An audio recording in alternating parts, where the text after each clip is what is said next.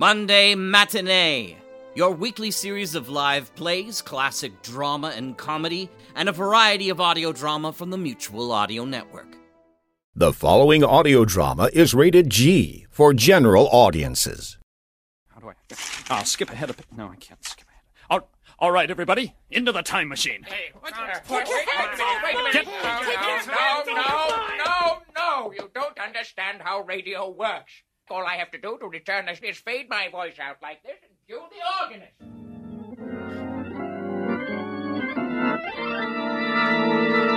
And you see, here we are. Wait a minute. 63 Audio presents the Old-Time Radio Essentials podcast. Greetings all who gather here and welcome to Old-Time Radio Essentials. If this is your first time joining us, and even if it ain't, I must inform you that this is episode 23. My name is Pete. And this is Paul. And I'm Dave. Listeners, perhaps you noticed a difference in the way Dave said his name just now. Did you?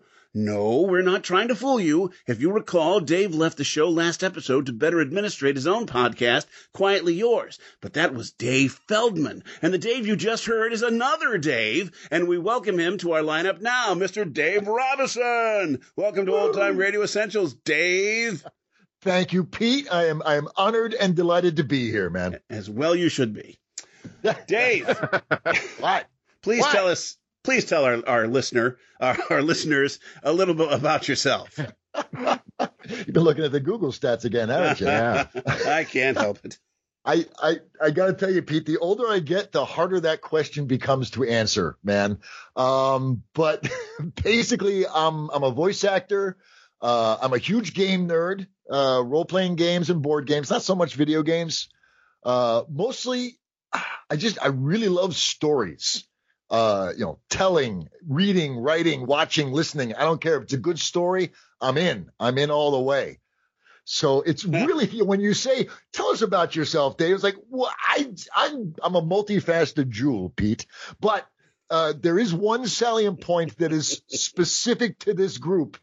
And this show, and that is that back in 2003, my wife and I founded a nonprofit radio theater company called Rabbit Hole Radio Theater. Oh. And together with a group of about 200 volunteers, we produced over 40 half-hour episodes of some quality original radio drama. So I am here for the radio drama experience. That's awesome. I hope to form my own audio drama troupe one day and get into that same sort of thing. Anybody can do it. Anybody. I mean, Pete, question for you. Did you choose another Dave so you wouldn't have to change the embroidery on our napkins? I absolutely did, Paul. Those things are damned expensive. And I didn't want to spend time crossing out the name Dave with a Sharpie and then adding a different one. That's why we didn't get George Clooney like you wanted. It's a conspiracy, I tell you. It is, and we're going to further the conspiracy by asking Dave now to jump in with both feet and announce the purpose of our show. Get ready, folks, because you're going to want to throw rocks at the rest of us. Red leather, yellow leather. Okay, I'm ready for this. Here we go. Whoa. The purpose of our show is to present specific episodes of our favorite old-time radio series, episodes that stand out as particularly representative of those series or as one of those quotable episodes that fans of old radio like to discuss, either in person or on social media. Whoa. I know, right? Do some more, Dave. All righty.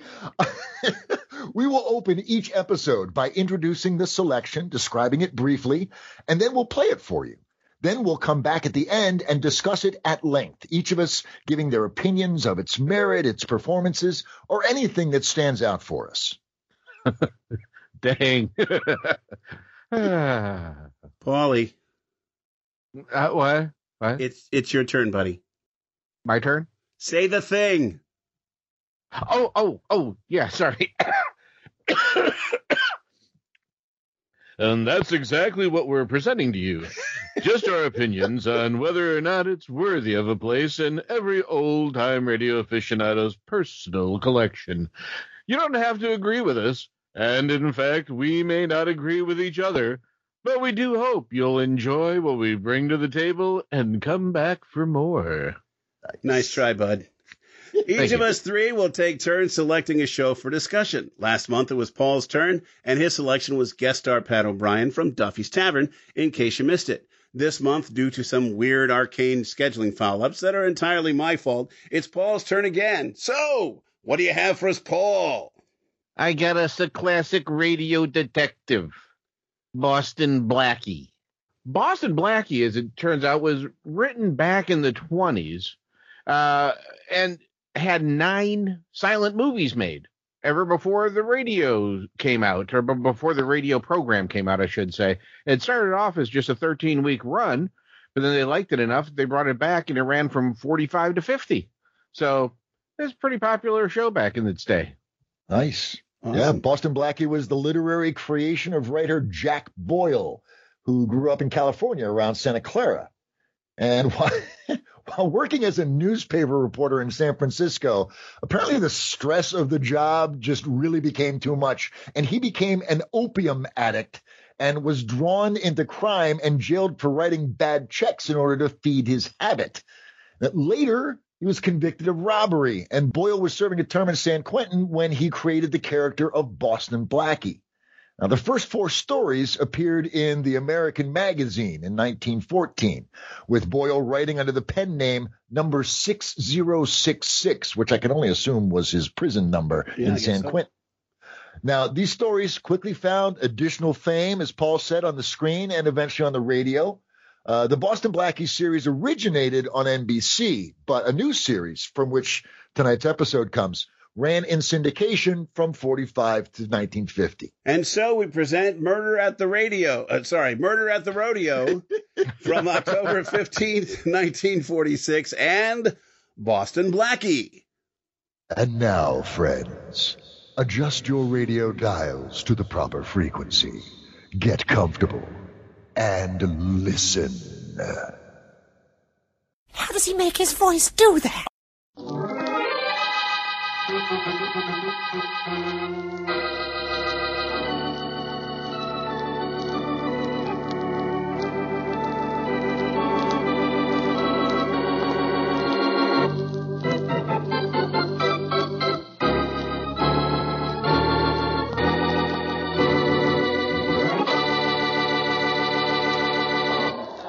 Having trouble with those boots, Hazel? Not too much. But don't you wish you were in my boots, Bill? We'll take that up some other time. Right now, I got to finish dressing and get out in the arena. I'm due to ride soon. Be careful you don't get killed, won't you? But not too careful. You think if something happened to me, Slim will stay married to you, don't you? Well, think again. You can't hold him, Hazel. Nobody's going to say I didn't try. I wouldn't try anything where I was concerned. I've got a very good friend in town, Hazel. Boston Blackie. Ever hear of him? Sure. Well, he's here tonight. I sent him tickets. A friend of mine out west said to look up Blackie in case I ever got in trouble. I'm just playing it safe, asking him to come tonight. Better go on out and ride that Bronco. Hey, anybody decent in there? Everybody is, Barney. Wait a minute. Go on in and talk to Hazel, Barney. I'm due out at the arena. But don't get too close to her. Rattler's bite can be cured, but hers... Bye. So long, Bill. Kind of a feud going on between you two gals, ain't there, Hazel? I wouldn't say that. I'd like people to think that, though. I always felt a rodeo ain't no place for feuds. We kind of all ought to be more like a family. Ever see a family without a feud? I never did. That ain't what I meant exactly. The way the boys are saying, though, anything ever happened to Belle, you'd be blamed. I'd like that very much. Not the second part, of course, just the first. I don't know, Hazel. I still... Hey, listen. Boy, that's Slim.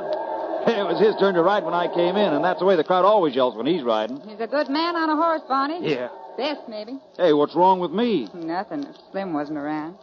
You know, I think that without Slim here, you might have a... Hey, careful. All right, boy. Hey. Careful. Bring her in. They're right down that cot over there. Okay, Doc. Hey, careful now. All right. Hurt real bad. Shut that door. Hey, Doc. Hey, Doc, what's happened? What's happened to Belle, Doc? She's not moving. Oh, that's right. I don't know yet how bad she's hurt. All I know, she got thrown from that Bronco she was riding. Got thrown bad. Belle.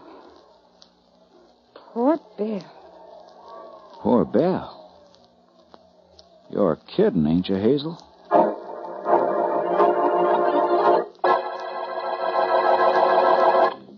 And now meet Dick Kollmar as Boston Blackie. Enemy to those who make him an enemy.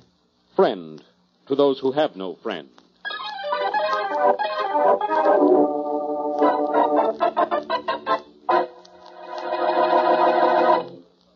This is the dressing room where they took that girl, Ryder Mary. Come on, let's go on in. All right, anything you say, Blackie. Tell me one more thing, Doc. You hurt bad? Well, it's too early to tell, Barney. We'll have to wait till we get to the hospital. Yeah. Hey, Bud, nobody's allowed in here. I know that, cowboy, except by invitation. I'm Boston Blackie. I understand Bell Adams wanted to see me. Oh, yeah. Hey, Doc, this is the guy Bell keeps asking for. Oh, yes, Boston Blackie. Didn't get here a minute too soon. Just about to take her to a hospital, right here. Oh, this is it, Mary. Come on.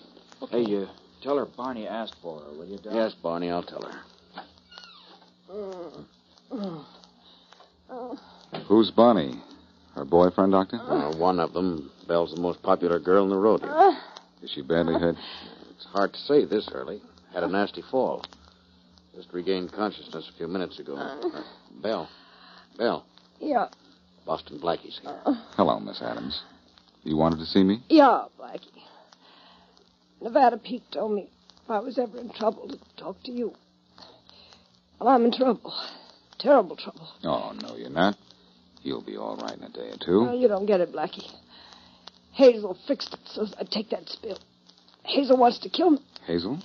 Hazel who? She must mean Hazel Henry, another rider in the rodeo. Yeah, Hazel Henry. She tried to kill me. She did something to the horse I was riding. Look at the horse. I don't think she ought to talk anymore, Blackie. All right, Doctor. I'll look at that horse, Belle.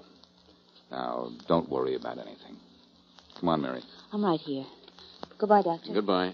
Thanks for coming down, Blackie. I was glad to do it. How is she, Blackie? How is she? She's hurt all right, Barney, but it may not be too serious. Which way is it to the place where they keep the horses? Well, you turn to your right and you keep on going straight. You can't miss it. Thanks. Oh, wait a minute, Blackie. I almost forgot my hat. Oh, sorry, Mary. The corral is down this way. Okay, I got it. Oh, sure. I can even hear it. Blackie, what did Belle mean when she said Hazel Henry did something to her horse so she'd be hurt? She meant Hazel did something to make the horse buck harder than normally, I guess. We'll find out in a minute. Here's the corral. Big place, isn't it? How are we going to find that horse that Belle rode? Well, we could spend all afternoon looking for it, or we could ask that cowboy spinning and throwing that rope over there. Oh, maybe he'll teach me how to use a lasso. You know, I've always wanted to be able to... But not now, Mary, not now. Say, you with the rope. Yeah?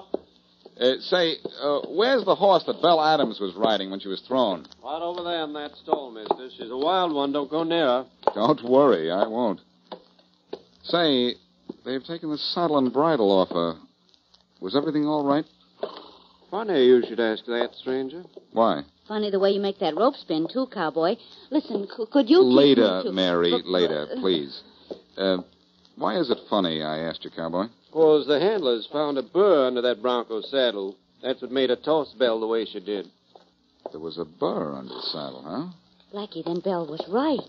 Hazel Henry did try to hurt her. Looks that way, Mary. Don't know if it was Hazel who put that burr there or not, but if it was, mister, it wasn't put there to hurt Belle. What makes you say that? Because the horse that Belle rode was supposed to be ridden by Slim Waters, but he didn't show up on time. Oh, I see. Funny thing, too, mister. Slim Waters ain't never been late for a rodeo contest before in his life.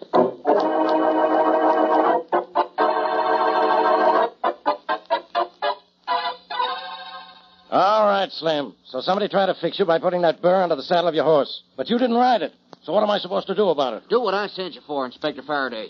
Arrest Hazel Henry. She's the one who done it. How do you know? Because I'm married to her.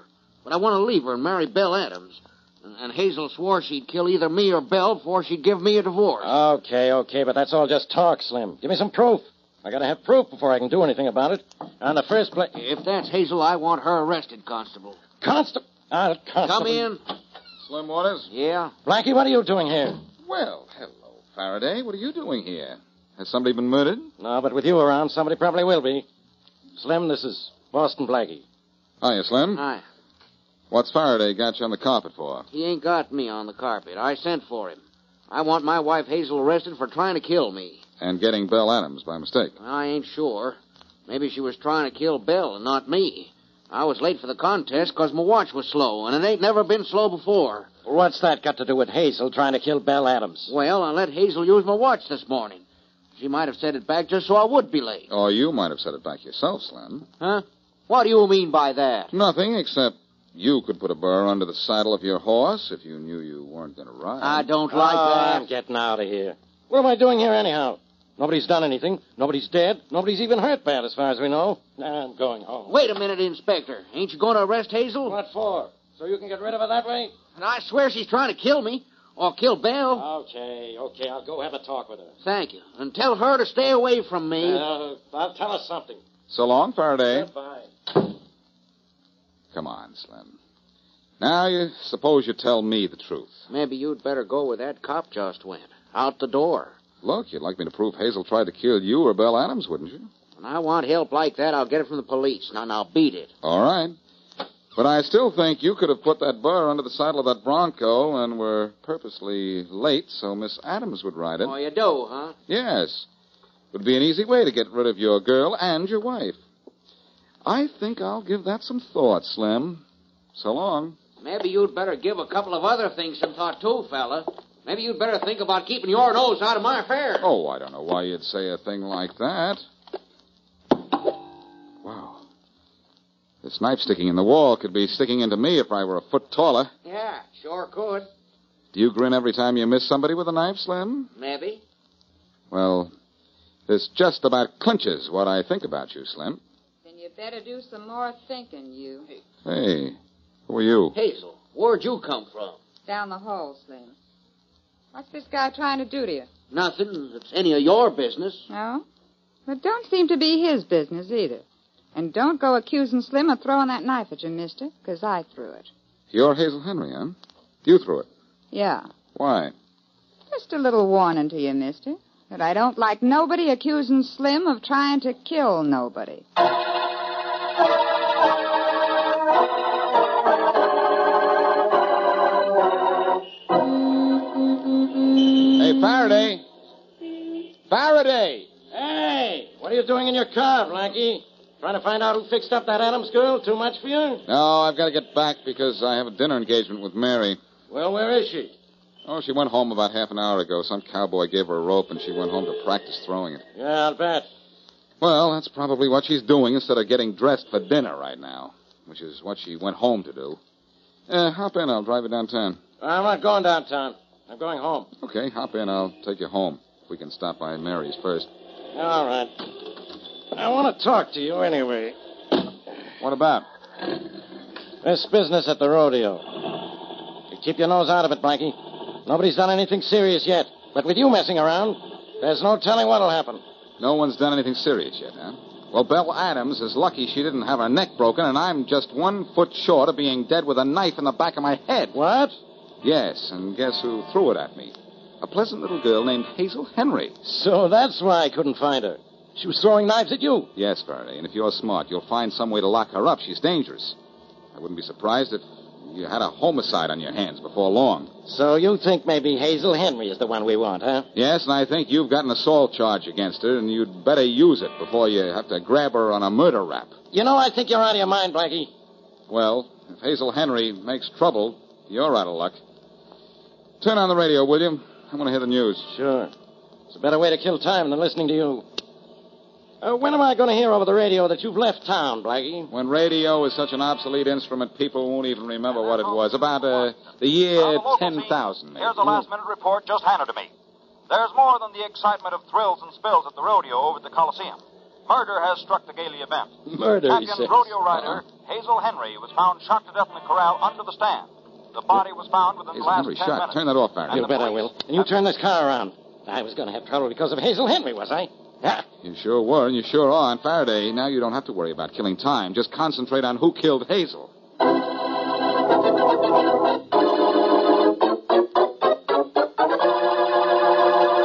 And now back to Boston Blackie.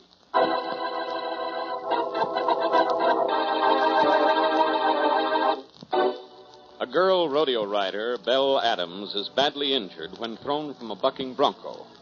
A burr is found under the Bronco's saddle, and Bell accuses Hazel Henry of putting it there.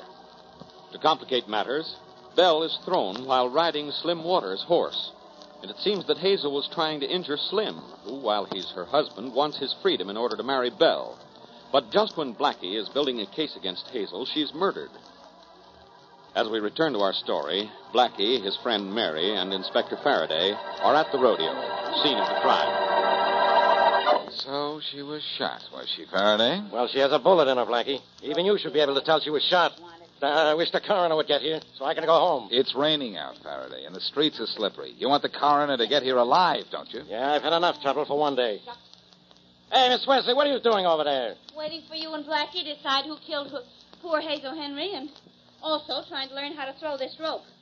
Now, I wonder what I'm doing wrong. Mary, put that rope away, or you'll end up in knots yourself. Well, all right, but you two hurry up and find out who killed Hazel. Now, come on, hurry up, or I'll do it myself. You'll do it yourself, huh? Well, somebody better, Faraday. You never will. Well, that somebody won't be you, genius. You don't have any idea who killed her, do you, Blackie? No, I don't. Well, in that case, I say it was Slim Waters, her husband. He was afraid of her, and he'll probably claim he killed her in self-defense. You think Slim killed her, huh? Then I don't. Well, then maybe it was Barney. Barney? Who's he? Oh, Blackie, I remember him. He was the cowboy in the dressing room who kept asking if Belle Adams was all right. Oh, yes. But how does he fit into this? I don't know. I'm only guessing. But maybe Barney was in love with the Adams girl, and he was trying to get rid of Slim. So he kills Hazel, Slim's wife. Now, that makes a lot of sense. I'm not talking about killing Hazel. I'm talking about that burr under the saddle of Slim's horse. I think Barney put it there. Barney and Slim are the top riders in the rodeo, you know. So you think if Barney didn't do it for the love of Belle, Adams, well, did it for the love of prize money, huh? Well, it could be. Could-be's don't prove murders, Faraday. I know that.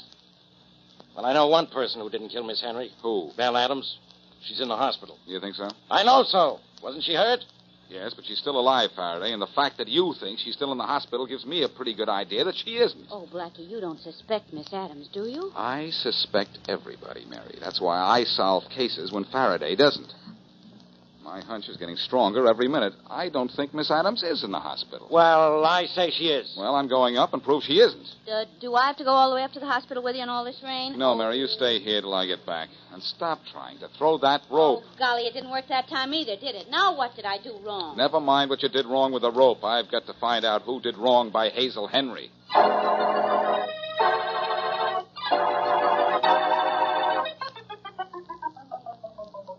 Look, nurse. There's something funny going on here, and I intend to find out what it is. I'm very sorry, Blackie. Miss Adams is very ill. No visitors are allowed in her room. And I think I know why, too. She's not in her room. I'm very sorry, but you can't go in there. Look, I don't know what you're trying to pull, but you've convinced me. I'm going into this room, and I'll guarantee it's empty. Yo, what is it? Oh, hello, Miss Adams. So you really are in the hospital, huh? Oh, Blackie, come in. Yeah, of course I'm here. I've heard about the awful thing that happened to Hazel. You found out anything? Yes, I just found out something. I found out what a fool idea I had.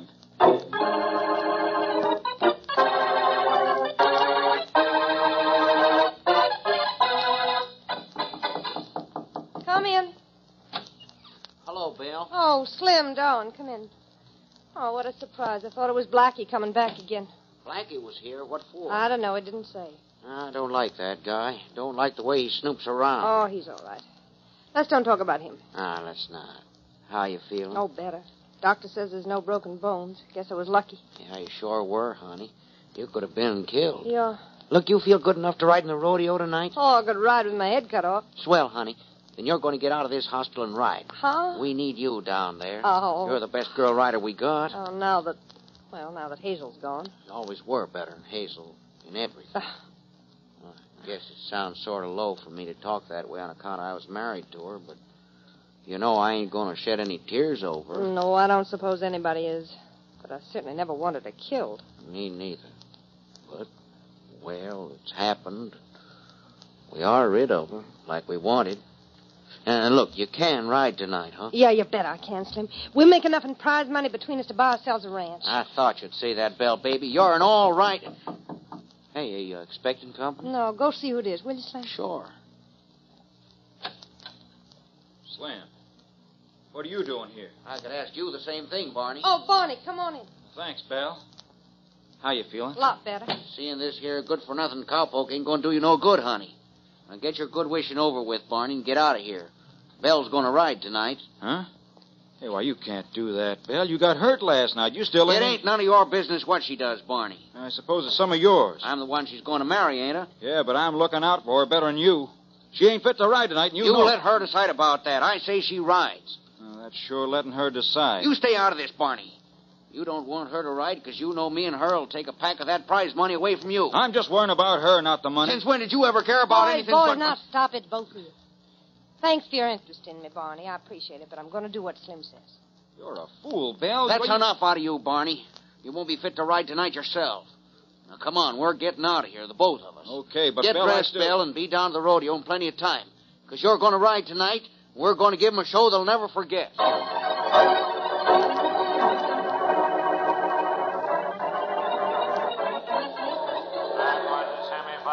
Contestant in the trick riding division.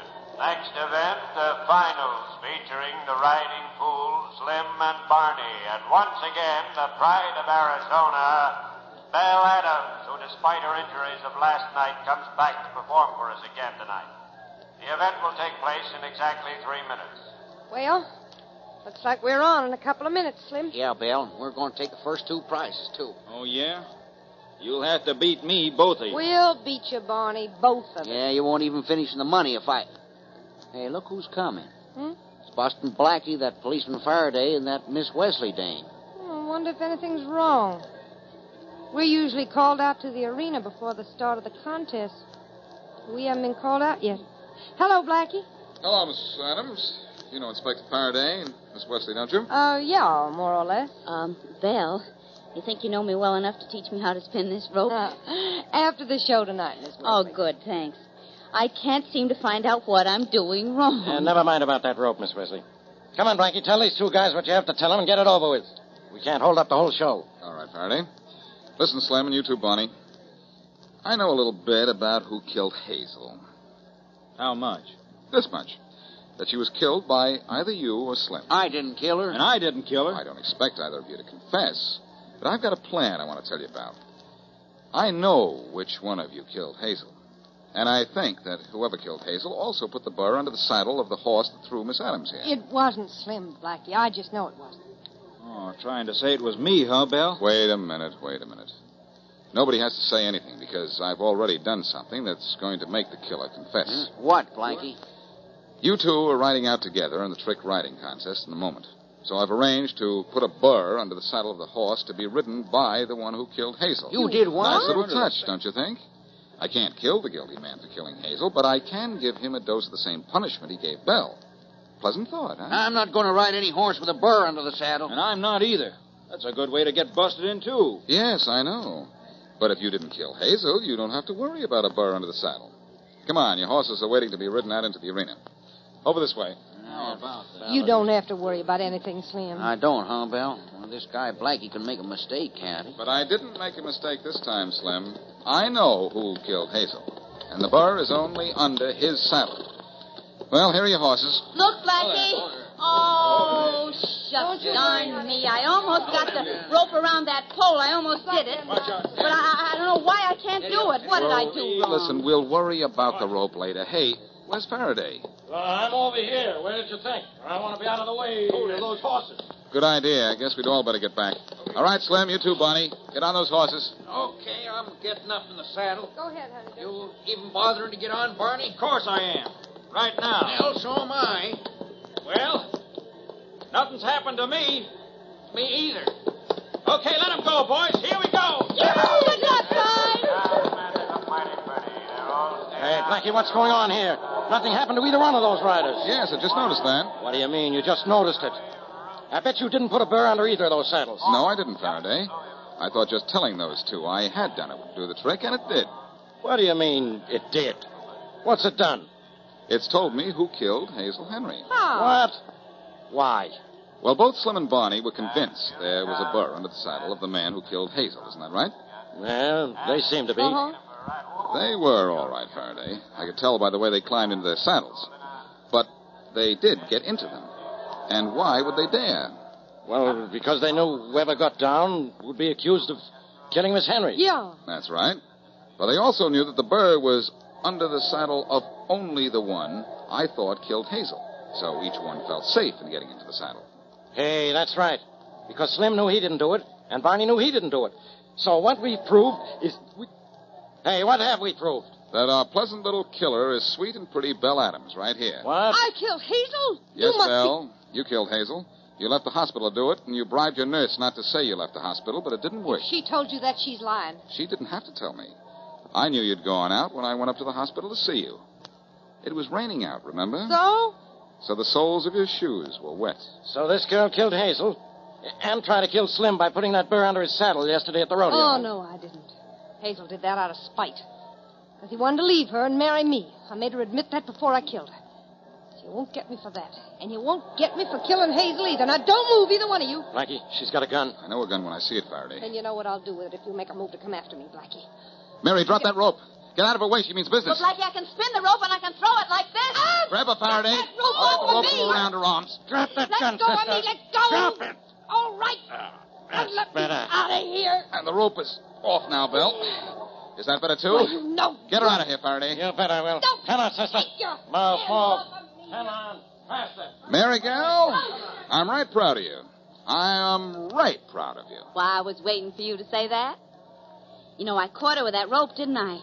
And it whirled, Blackie. And I roped her with a lasso just the way a cowboy ropes a steer. And, you know, all the time I was practicing, I wondered what I did wrong. Well? Well, this time, I wonder what I did right.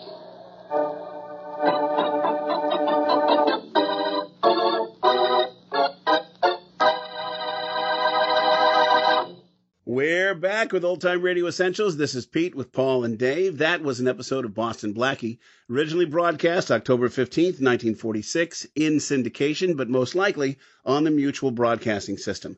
Paulie, this is your selection for this installment. What made you choose it? Paulie? Well, I wanted a detective story, first of all. And so I just started looking at what were the most popular of the just detective stories out there. And we've done some before with the big names and all that. So I kind of went back down the list a little bit. And I'm like, I still hear a lot about Boston Blackie. And so I listened to a few episodes of it. I like Boston Blackie, and it's very cliche in regards to old-time radio. So I decided, let's go with the Boston Blackie. So, well, there you go. That's why I picked it. All right. Yeah. Well, cliche is definitely the word, Paul. Oh, ain't it, though? What I love is every time they say something, oh, my God, they found her dead under the horse. There goes that stab at the organ and everything. Can we talk about the organ for just a little bit? Oh, my God. Yes. An organ was much cheaper than a full orchestra. That's probably why.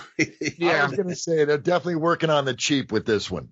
Definitely. Holy crap! You've got Mercury Theater on the Air with a full orchestra, and then you've got Boston Blackie with a cheap organ, cheap organ. Got the Hammond over there. Probably played organ by an old woman with a little hair, little hat, with a veil. There was some, whoever was playing the organ was definitely leaning into it. They were all over. They was like, nope, this is my stinger, and I'm rocking it. Dun, dun, yeah, they were like 10 cups of coffee into it when they started recording. Yeah, there was some action there. Definitely some action there. A cheap-ass detective with an organ and camp over to... Hey, don't make fun of Boston Blackie's organ. I'm sorry, Blackie. But when he puts it on display like that, he's inviting commentary. So what I found funny right off the bat was when doesn't Boston Blackie have a name outside of Boston Blackie? Because he walks up to the cops. He said, "I'm Boston Blackie." Okay. Is that your first name? Is that your last? Did your mom name you Boston? And then later on, the doctor just called him Blackie like they were old friends, So yeah, what the hell? And apparently Nevada Pete told Belle that if she was ever in trouble, she should contact Boston Blackie. And it's like, okay, first of all, who's Nevada Pete? How does he know Boston Blackie? And how do you know how to contact Boston Blackie? And where did this episode take place, by the way? Yeah. At the rodeo. Weren't you listening? Where? Where? And what is Boston Blackie doing with a phone call away from a rodeo? Well, he got called in by Newark Ned. Newark Ned, yes. Yeah. The cousin of Nevada. Right, Nevada Ted. Maybe rodeos would travel. Maybe they got, at the Civic Center in Boston, they held a rodeo. Yeah. Yeah. He got a phone call from Peoria Paul. Yeah, Peoria Paul and Pekin Pete. That's right. And Sheboygan Steve. Yeah, Sheboygan Steve. Don't fuck with him. Got the little and Decatur Dave. Decatur Dave. Yeah, baby. So the conversation's just rolling here. I had something to say a minute ago, and I was gone. Hey, we're all 57 or more, so that happens a lot. Teflon brain, it's a thing. Yeah. I think my favorite part is the 3-minute outro at the end, where it's just like, let's just play the organ for 3 minutes here. No, and I'm listening to the whole thing. First time I listened to it, I'm like, okay, so they're going to cut back and kind of do the wrap up, and it's still going, and it's like a guitar riff in the middle of a rock and roll song, right? Okay. I'm glad you mentioned that, Paul, because if you hadn't, I already had a note on that because. I listened to that whole 3 minutes waiting for somebody to cut in and say, this is the Mutual Broadcasting System. And nothing happened. Nothing. Yeah, it's 3 minutes of my life I'm not going to get back. So, but the listeners are probably confused by this, but for the benefit of our listeners, I cut that 3 minutes out. Bless your heart. On your version. When you heard it today, you did not hear that 3 minutes. So, but you can find it if you look. That's right. The SoundCloud version I had the 3 minutes, and then it got plop, plop, fizz, fizz. Oh, what a relief it is. Oh, the old Alka-Seltzer commercial with Speedy, the Alka-Seltzer kid. It must have been from a rebroadcast. That could be. In the 70s. That could be. So many things about this. Now, and again, understand, I'm having written audio drama, and Pete, you have too. Paul, I don't know. Have you written audio dramas before? Nope. Okay. Just acted in them. One thing that just struck out time and time again is this, shut that door. Okay, I'm getting back in the saddle now. Ooh, Blackie, he has a gun. All of these verbal visual cues that no living mortal would ever say in real life. But because it's radio, oh, look, it's Boston Blackie, Inspector Faraday, and that dame, Mary Wellesley. Coming down the hallway, it's like, oh, my God. Mm. Oh, my God, Dave, I have that exact note. Listen, this is my note that I wrote. Lots of on-the-nose dialogue. I'm getting up into the saddle now, and the rope is off her now, and he's got a gun. Yes, the rope I know what a gun looks like. Yeah. And so, as a modern-day listener, I'm very annoyed by stuff like that, but it's a product of its time, right? They had to keep the story moving, and within a certain time frame. And that's why you always hear, I'm going up the stairs now, clump, clump, clump, clump, clump, yep, things like exactly. that. Well, you do hear that, but I think there have been other examples where you can pull that off without, as you say, being quite so on the nose. Mm-hmm. Well, then there's some where they're more on the nose, ain't it, Pete? Aye. Aye. Aye, he says. Aye. Yeah, so now in every episode we refer back to episode 3 of our series with an episode of Lights Out, The Little People. Okay. And that is full of on-the-nose dialogue. It's 20 minutes of on-the-nose dialogue. One person monologuing for 20 minutes. It's just unbelievable. Okay, I'm going up the stairs now. I'm opening the door. I am stabbing you with this knife in your stomach, and the knife is going in, and now I am pulling the knife out, and now the blood is coming out of the hole. I am putting my hand on your mouth so you cannot scream. God. There's a book by Scott McCloud called Understanding Comics. And this is actually pertaining to what we're describing. He talks about a phenomena called blood in the gutters. And he shows you an example of one panel of the comic with a guy creeping up behind a girl with an axe over his head. And then the next panel is a city skyline with the E, the scream E sound spanning across the city skyline. So you know what happened. And McCloud says, you killed her. You, as the audience member, got to fill in the blanks and decided how long it took for her to die, how many whacks of the axe she took, all of that stuff. And that I've always found to be the beauty of audio drama, is the opportunity, that the way that writers and actors can foster that kind of imagination in the audiences. And that's the real theater of the mind. And if you do that well, then it becomes this participatory special effects engine experience that I think the best audio drama does really, really well. I've been long been a proponent of letting sound tell the story. So instead of saying, I've got a gun, you hear the click of the hammer cocking back. Yes, exactly. If somebody's going up the stairs, you just do the sound effect of somebody going up the stairs. You don't say, I'm going up the stairs now. Or anything like you have that. Good sound effects, which can we also talk about the lame sound effects in this one? I don't remember hearing any sound effects. Yeah, exactly. Was there? When the knife, I had to go back and listen to it a couple times. Oh, yeah. When Hazel clears the knife. It wasn't even. It was just. That's all it was. Oh, yeah. Like, I didn't even hear a. I thought I heard. No, there could have at least been a. I thought I heard. There wasn't a. It was just afterwards. Something. And when Blackie was visiting Belle in the hospital and he's walking, it's like, what's that sound? Those are his footsteps. Oh, guys, their doors were great. Clearly, they had a door on set that they could do Foley with, but I was not impressed with the sound effects in this one at all. Yeah, they didn't even register for me. So I felt that it had a good opening setup, though. The show, I mean, you establish the characters, the feud between the women over the man. It's set in a rodeo, but then, of course, they have to mention Boston Blackie because it's the Boston Blackie show. So one of the girls says, my friend Boston Blackie knows about this. So naturally he's needed sooner rather than later. There's some really goofy bits I wanted to point out. I'm sure you noticed the long-standing grudge that Faraday has for Blackie in this episode seems very forced. They just wrote some dialogue so he could complain. He could make fun of Boston Blackie and say, when am I going to have you in my jail cell? Things like that. And then Faraday acts like the dumbest cop in the world, making wild guesses about who did what, just so Blackie can later show him up and look smarter than Faraday.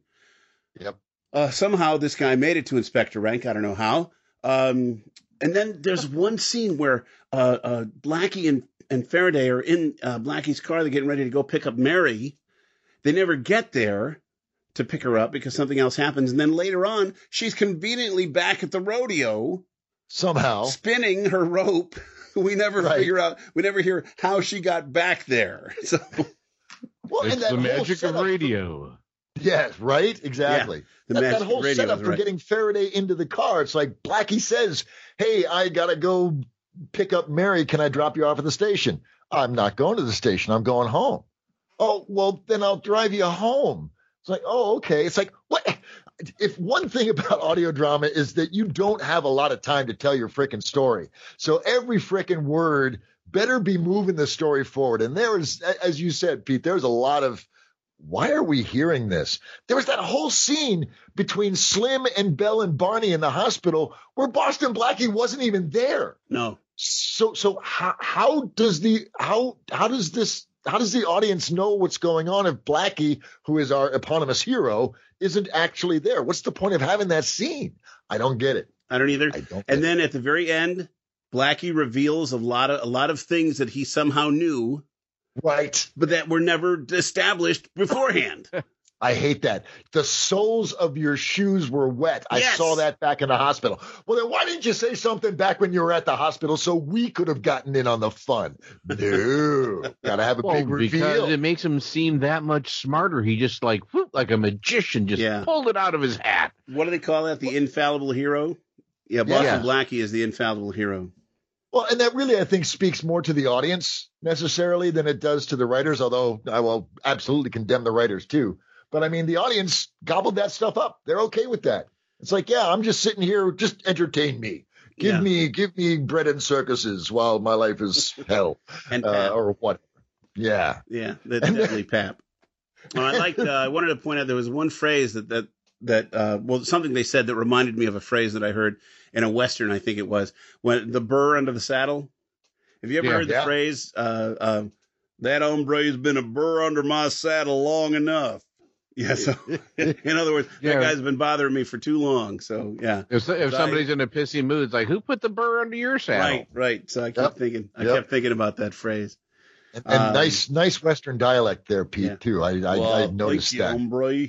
That was really good. Let me give you a little hint. You can listen to my Western saga called Jake Dimes, Range Detective. Available at. This portion of our program is brought to you by raw biscuit dough in a cardboard tube. Woohoo! And then we get to the end, and Mary's lack of skill with the rope. Suddenly, she's skilled, and she's able to catch the murderer with her rope. But she doesn't know how she did it.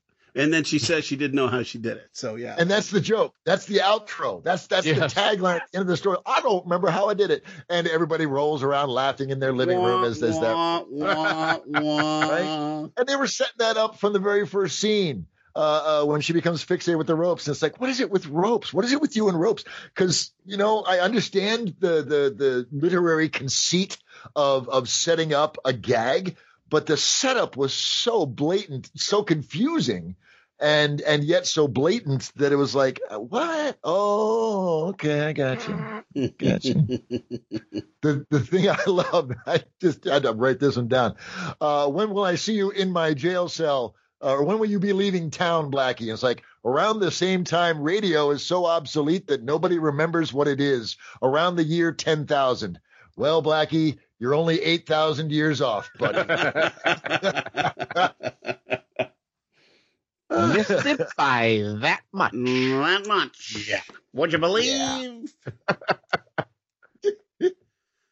Now, I'm surprised he didn't get I didn't get Smart get a radio show. That was fraught with all sorts of lovely audible cues. Oh, seriously, that could have been beautiful audio comedy. Yep. All right. Anything else to add, guys? Anything else you want to say about this before we vote? That was my roster of kvetches. Okay. I think we covered it pretty well.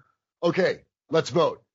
Now, what are we voting on, dear listener? As a reminder, we are voting on, one, whether this particular episode is a true representative installment of the overall series, and B, whether or not it is a standalone show that belongs in every radio aficionado's collection. And again, Paul... Baby, this is your selection, so you get to go first. Go, Paul, baby. All right. Come on. I'm going to tell you what my vote is now. Okay, Paul, what's your vote? See, I vote yes, because this is – I'm not giving it – oh, my God, this is phenomenal. This is the greatest thing. But it is a nice piece of old-time radio, and if you want to hit some of the – very stereotypical elements of like an old time radio drama, especially a detective drama. This is kind of like got a checkbox, you know, and it's kind of like a budget. They should have called it BBB. Somebody gets moited. Budget Boston Blackie. Budget Boston Blackie. But I still found it entertaining, which is all that it really freaking matters. Is that when you listen to it, are you entertained? Yes, I was. So to me, that's all that really matters when you boil it down.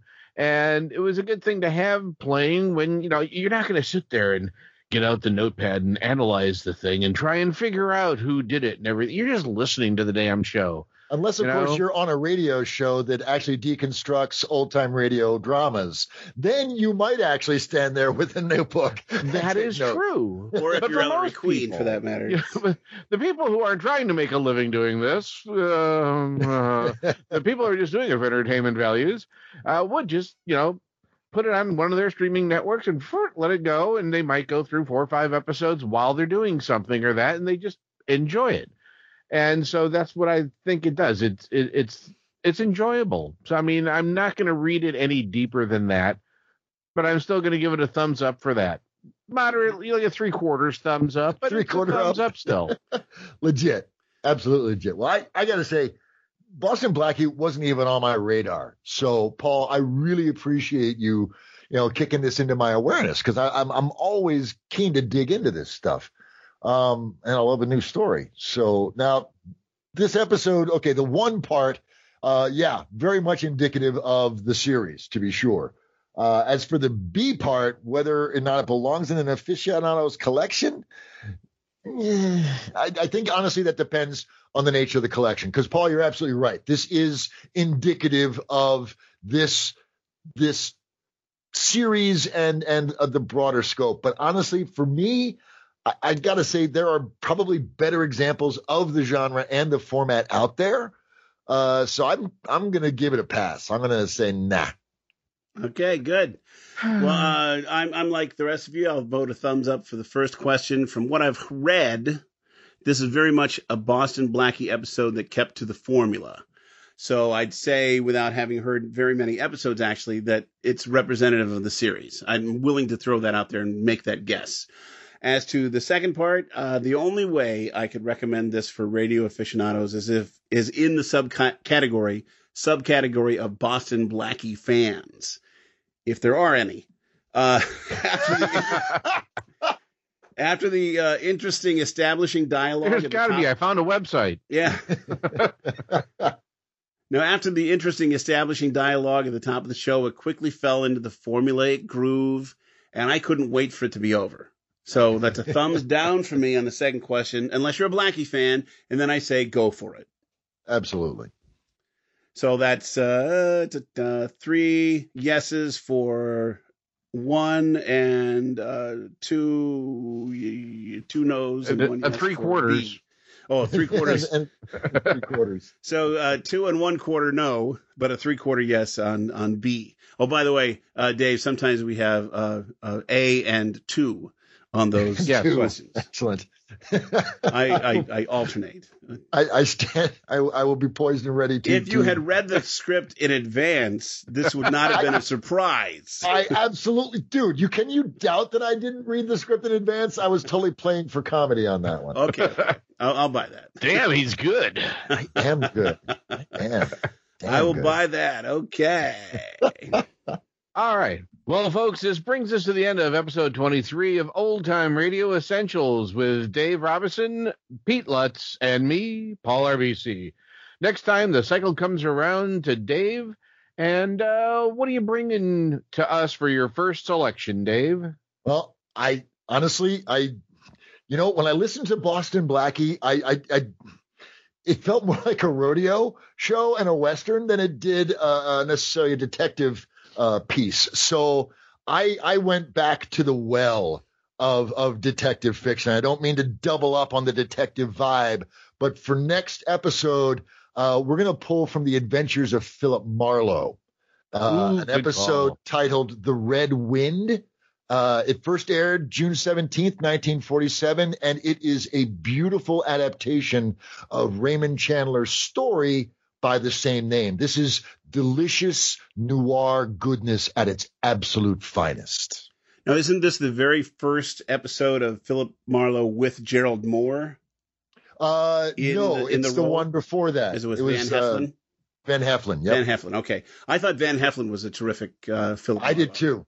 I didn't care for his successor as much, or the scripts, I guess. I didn't care for as much. Yeah, well, they veered away from actual Marlowe stories, is why. But we'll talk about that next time. Indeed, sounds great, Dave.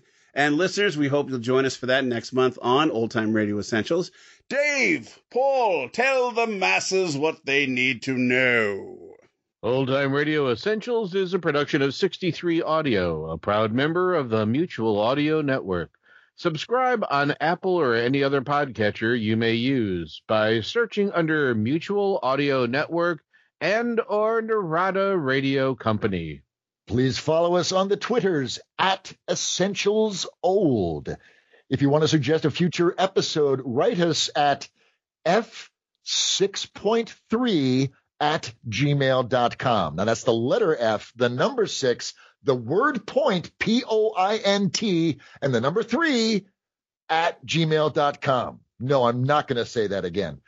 And put the word essentials in the subject line. Remember, friends, we're always happy to hear from our listeners, so please do send us feedback and suggestions. And if you didn't catch our email when Dave spelled it out so professionally, rewind and listen again, or just look for it in the show notes. So what did you think, Dave? You think you'll stick around for a while? Well, I'll tell you, Pete. Life is a strange and mysterious thing, and I have long since learned that if you want to make God laugh, you tell her your plans, okay? But as long as you feel like I'm bringing something useful to the conversation, I will be delighted to join in. Sweet. All the guy had to do was say yes or no, for crying out loud. Oh, yeah, right. That's going to happen. I'm waiting for Pete's reaction if you just ask him that setup and he goes, yes. Yeah. If it had been me, I would just would have. No. No, I'm not coming back. Don't call me, I'll call you. Okay, it's time to wrap things up. That's it for now, everybody. Join us next time for another fun installment of Old-Time Radio Essentials. Bye-bye for now. Toodles, everybody. Lucky news. Bye. Thanks, Dave. Thanks, Paulie. Take it easy, guys. Good times.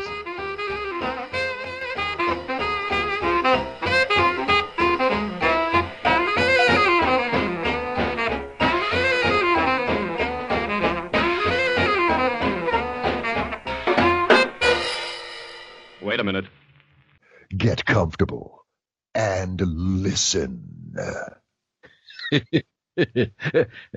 Hey, Dave, I got a phone book here. Would you read a few pages of it for me? 63 Audio. This is Mutual.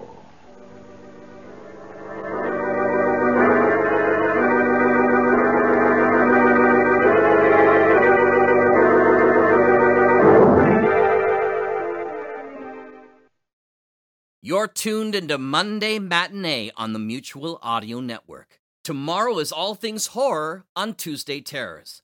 Subscribe to the full Mutual Audio Network feed for every day, or find Tuesday Terrors in your favorite podcast players. The Mutual Audio Network. Listening and imagining together.